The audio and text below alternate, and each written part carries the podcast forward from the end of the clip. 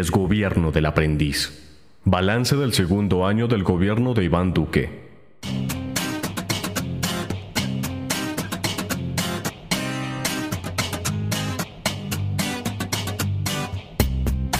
Gobierno Duque. Ideologización de las relaciones con América Latina. Clara López Obregón. Introducción.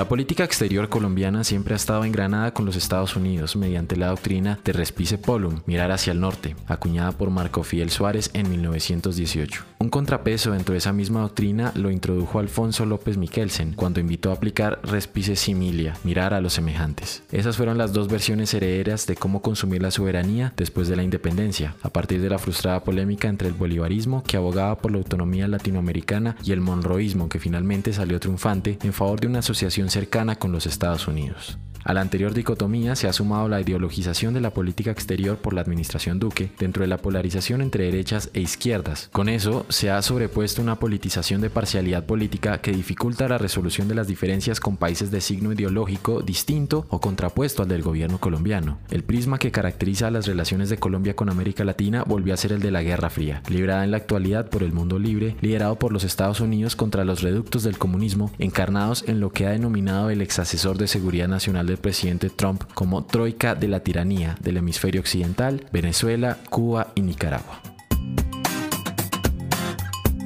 La política exterior de Colombia. Después de la intervención estadounidense que produjo la separación de Panamá en 1903, la política exterior de los gobiernos de Colombia ha girado alrededor de la estrella del norte. Paradójicamente, y a diferencia de México, el cercenamiento territorial generó en Colombia una política de apaciguamiento y asociación con los Estados Unidos bajo la bien asentada doctrina de Respice Polum. El expresidente López Miquelsen, siendo canciller de Carlos Lleras Restrepo, invitó a mirar hacia los países vecinos, geográficos y de situación en lo que denominó Respice Similia. Fue la época de la integración regional del Pacto Andino y de la desobediencia de Lleras al Fondo Monetario Internacional de Reconocimiento de Cuba y de la invitación a la Agencia para el Desarrollo Internacional de los Estados Unidos a salir de Colombia en el gobierno de López Miquelsen de la búsqueda de la solución política negociada en Centroamérica y también en Colombia en el de Belisario Betancourt y de la presidencia del Grupo de los No Alineados en el gobierno de Ernesto Samper los gobiernos de Pastrana, Uribe y Duque se retractaron de los respices al optar por invitar a Estados Unidos a participar directamente en el conflicto interno, primero en apoyo de la paz bajo el manto de la guerra contra el narcotráfico, con el Plan Colombia en el gobierno de Pastrana y después del 9-11 ya en el gobierno Uribe en el marco de la guerra contra el terrorismo declarada por el presidente George W. Bush, la profesora Arlene Tigner ha denominado esta nueva etapa como la intervención por invitación, mediante esa intervención. Los gobiernos de Pastrana y Uribe, los que la crisis de inseguridad por el conflicto armado y el crimen organizado llegó a su máxima expresión. Buscaron por voluntad propia y en forma sistemática que Estados Unidos tuviera una mayor injerencia en los asuntos internos del país. Durante los gobiernos de Juan Manuel Santos, la política exterior se subordinó a las conversaciones de paz, en búsqueda del apoyo internacional más amplio a la solución política negociada y sin descuidar la relación especial con Estados Unidos, la Cancillería adelantó una política envolvente de acercamientos y apoyos con la Unión Europea, los países latinoamericanos y el resto del mundo. Con todo, en materia de la política antidrogas, avanzó una posición más autónoma, incluso planteando públicamente que el mundo requiere diseñar un nuevo enfoque ante el fracaso de la guerra contra las drogas. Con la exitosa política de paz, Colombia salió de su condición de país problema a convertirse en ejemplo para los demás países con conflictos armados por resolver. Esa nueva condición le granjeó gran prestigio internacional, apoyo económico, el levantamiento del requisito de visa en la Unión Europea y otros países e incluso el Premio Nobel de Paz a su presidente. Ideologización de las relaciones exteriores en el gobierno Duque.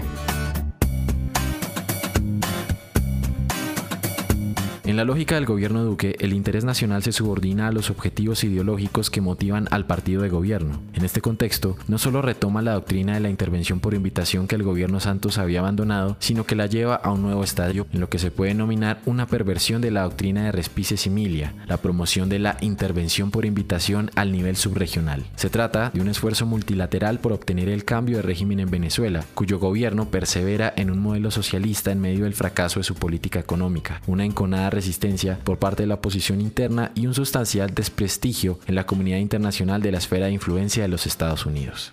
El canciller Carlos Holmes Trujillo explicó la nueva orientación de la política exterior al cuerpo diplomático el 14 de agosto con las siguientes palabras. Los grandes temas internacionales son nacionales y los grandes temas nacionales son internacionales. Sus principales estrategias explícitas a nivel regional serán, primero, liderar la defensa y fortalecimiento del sistema interamericano y el relanzamiento de la Organización de los Estados Americanos. Segundo, avanzar en la Alianza del Pacífico y demás mecanismos regionales que integra. Y tercero, la salida de la Unión de Naciones Suramericanas, El presidente Iván Duque escribió los grandes temas el 26 de septiembre de 2018 en su primer discurso ante la Asamblea General de las Naciones Unidas. En primer lugar, el narcotráfico, una amenaza global contra la cual 130 naciones, con el liderazgo de Estados Unidos, nos comprometimos a seguir esta lucha. Y en segundo lugar, el fin de la dictadura, el retorno a la democracia y la plena libertad como único camino posible para Venezuela. Este segundo tema lo describe también como un reto global. De esa manera, las preferencias políticas del partido del gobierno se asimilaron a intereses globales a los que debe quedar sometido el interés nacional de Colombia. En el mismo discurso, el presidente Duque reinterpretó los principios del derecho internacional aceptados por Colombia, que son mandato constitucional para la política exterior del país, entre ellos el de la no intervención. Lo hace de manera reminiscente de las argumentaciones de Estados Unidos en sus intervenciones militares en el mundo y que a los ojos del gobierno justificaría todas las intervenciones. Hoy quiero dejar claro que la libre determinación de los pueblos no puede ser manipulada para convertirse en la libre determinación de los opresores. Así, abre el camino para promover entre los gobiernos latinoamericanos y el canadiense la política de intervención por invitación en su versión multilateral en el caso de Venezuela. Retiro de UNASUR. La primera actuación en desarrollo de la nueva política se produjo a las tres semanas de iniciar la administración. El gobierno Duque se retiró de UNASUR mediante la denuncia del Tratado Constitutivo de la Unión de Naciones Suramericanas, suscrito 10 años antes, el 23 de mayo de 2008, en la ciudad de Brasilia, por los 12 países de América del Sur, con un criterio autonómico frente a los Estados Unidos. El argumento fue, según explicó el presidente Duque, que no podemos seguir siendo parte de una institución que ha sido el más grande cómplice de la dictadura de Venezuela. UNASUR, explicó, fue creada para fracturar el sistema interamericano eso dio paso a su reemplazo con el relanzamiento de la OEA, que John Bolton había calificado de moribunda, como principal herramienta multilateral para instrumentar el cambio de régimen en Venezuela. Cambio de régimen en Venezuela. El cambio de régimen en Venezuela se ha convertido en obsesión del gobierno Duque. La resistencia inesperada del gobierno Maduro y las Fuerzas Armadas Bolivarianas que lo respaldan ha ido radicalizando las posiciones. Desde un comienzo, el gobierno Duque ha sido ambiguo frente a una posible intervención militar para lograrlo. Eso se deduce de la actitud contemporizadora frente a las declaraciones hechas en la ciudad fronteriza de Cúcuta con motivo de una visita de Luis Almagro, secretario general de la Organización de Estados Americanos, y de Miguel Vivanco, director de Human Rights Watch, acompañados del canciller y el embajador de Colombia en Washington Francisco Santos. Todas las opciones están sobre la mesa, fue la respuesta de Trump cuando se le preguntó si consideraba una intervención militar en Venezuela. Con esas mismas palabras respondió el señor Almagro a similares interrogantes de la prensa colombiana sin que sus acompañantes, los más altos representantes de la diplomacia colombiana, pestañaran, pero sí el Grupo de Lima, que rechazó una intervención militar. Tal es la insistencia en la opción militar que varios países han tenido que aclarar públicamente que sus gestiones son exclusivamente diplomáticas y que no suscribirán intervenciones militares. En consecuencia, mediante el Grupo de Lima, con el liderazgo del gobierno colombiano, se han coordinado fuertes acciones diplomáticas de los gobiernos con el propósito de aislar e ilegitimar al gobierno Maduro, llamando a Nicolás Maduro a no posesionarse para un nuevo periodo el 10 de enero de 2019 al haber tachado las elecciones de legítimas, reconocimiento de Juan Guaidó como presidente interino, autoproclamado o encargado de Venezuela rompimiento de relaciones diplomáticas, imposición de sanciones económicas y denuncia de Maduro ante la Corte Penal Internacional, primero con un grupo de países y después desde la OEA. Con todo, el propio secretario de Estado de Estados Unidos se vio precisado a decir que una intervención militar en Venezuela tendría riesgos significativos. Este pronunciamiento marginó a Estados Unidos de tal opción y se hizo en vísperas de la trigésima reunión de consulta de ministros de Relaciones Exteriores para servir de órgano de consulta en aplicación del Tratado Interamericano de Asistencia Recíproca, en Bogotá el 3 de diciembre de 2019. Dicho tratado se celebró en 1947 con el fin explícito de asegurar la paz por todos los medios posibles, proveer ayuda recíproca efectiva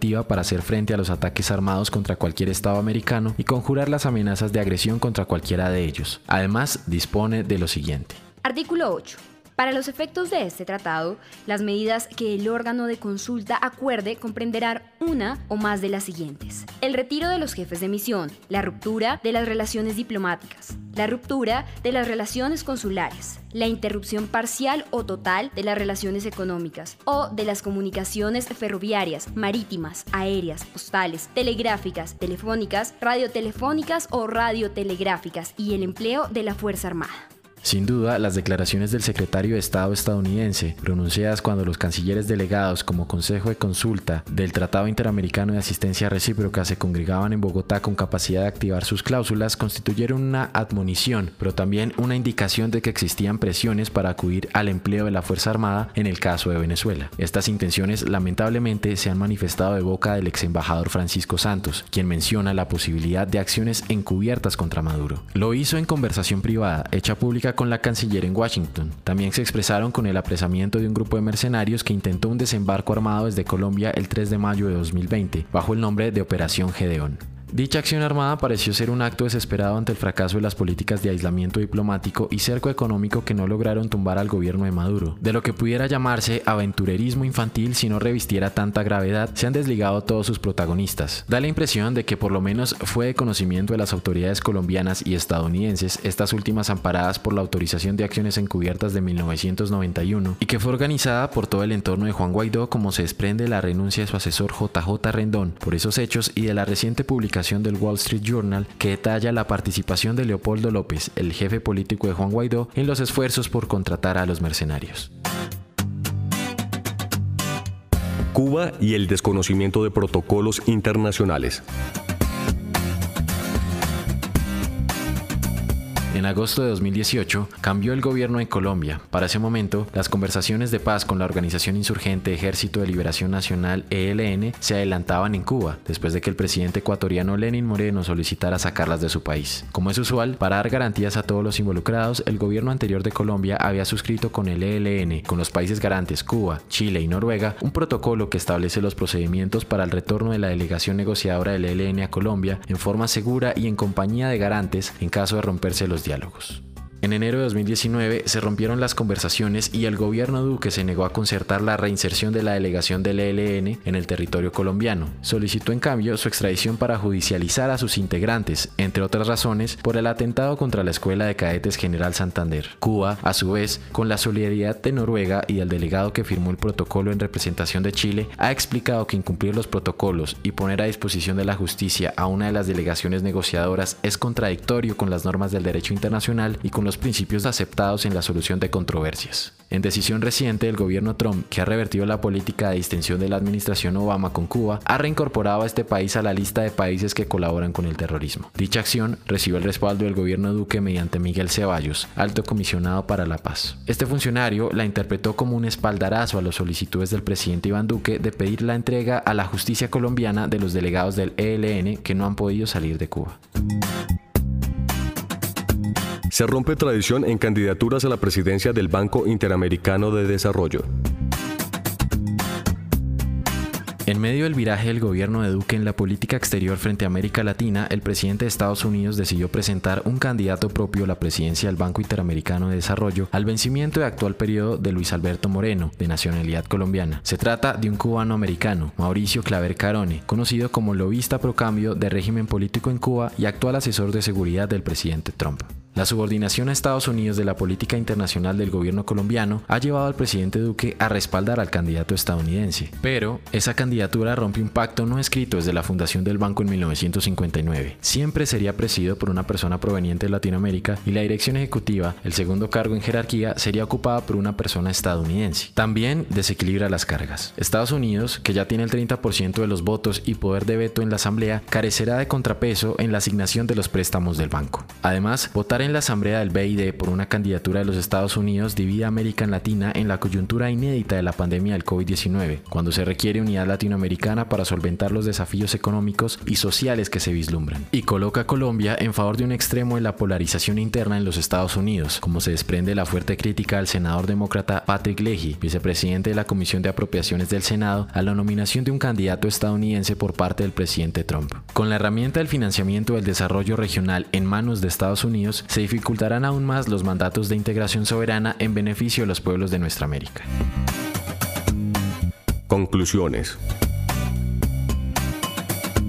Con la llegada de Duque a la presidencia, la política exterior de Colombia frente a América Latina ha dado un viraje hacia el pasado. Se ha ideologizado y ha pretendido promover como doctrina la intervención por invitación desarrollada durante los gobiernos de Pastrana y Uribe a nivel regional, con el propósito de provocar un cambio de régimen en Venezuela. Esa subordinación de la política exterior a los dictados del programa del partido de gobierno ha impedido que Colombia avance hacia una política exterior de Estado, es decir, que comprometa tanto el gobierno como a la oposición. El estatuto de la oposición, aprobado en el marco de los acuerdos de Paz le dio asiento a un delegado suyo en la Comisión Asesora de Relaciones Exteriores, lo que abre a futuro la puerta a esa posibilidad. El gobierno Duque ha optado por retrotraer la política a los criterios de los albores de la Guerra Fría, con la confrontación este-oeste superada por los hechos que colocan a Cuba, Venezuela y Nicaragua en la condición en que los ubicó el ala radical del Partido Republicano con la denominación de la Troika de la Tiranía. Con sus actuaciones contribuyó a desarticular el tratado de integración más completo que se haya desarrollado en Sudamérica, al retirarse por razones ideológicas de UNASUR para regresar a la OEA donde pisa fuerte Estados Unidos. Ese viraje en la política exterior del país no se ha mostrado exitoso, todo lo contrario, al no lograr sus objetivos de cambio de régimen en Venezuela, la intervención por invitación a la que incitó a los países vecinos del continente ha mostrado sus debilidades y su alianza ha comenzado a resquebrajarse. Actividades inaceptables como la fallida incursión armada en Macuto por parte del equipo de Guaidó han colocado esa política en cuarentena. La rápida aprobación del candidato estadounidense a la presidencia del BID, que rompió 60 años de tradición, ya provocó el rechazo de algunos socios del continente. Sería recomendable que la política exterior, en la etapa de la post-pandemia, recuperara la ruta del entendimiento, tanto en el país como hacia el exterior, para que finalmente responda al interés nacional de Colombia y no solo a la parcialidad política de los afectos del presidente de la República.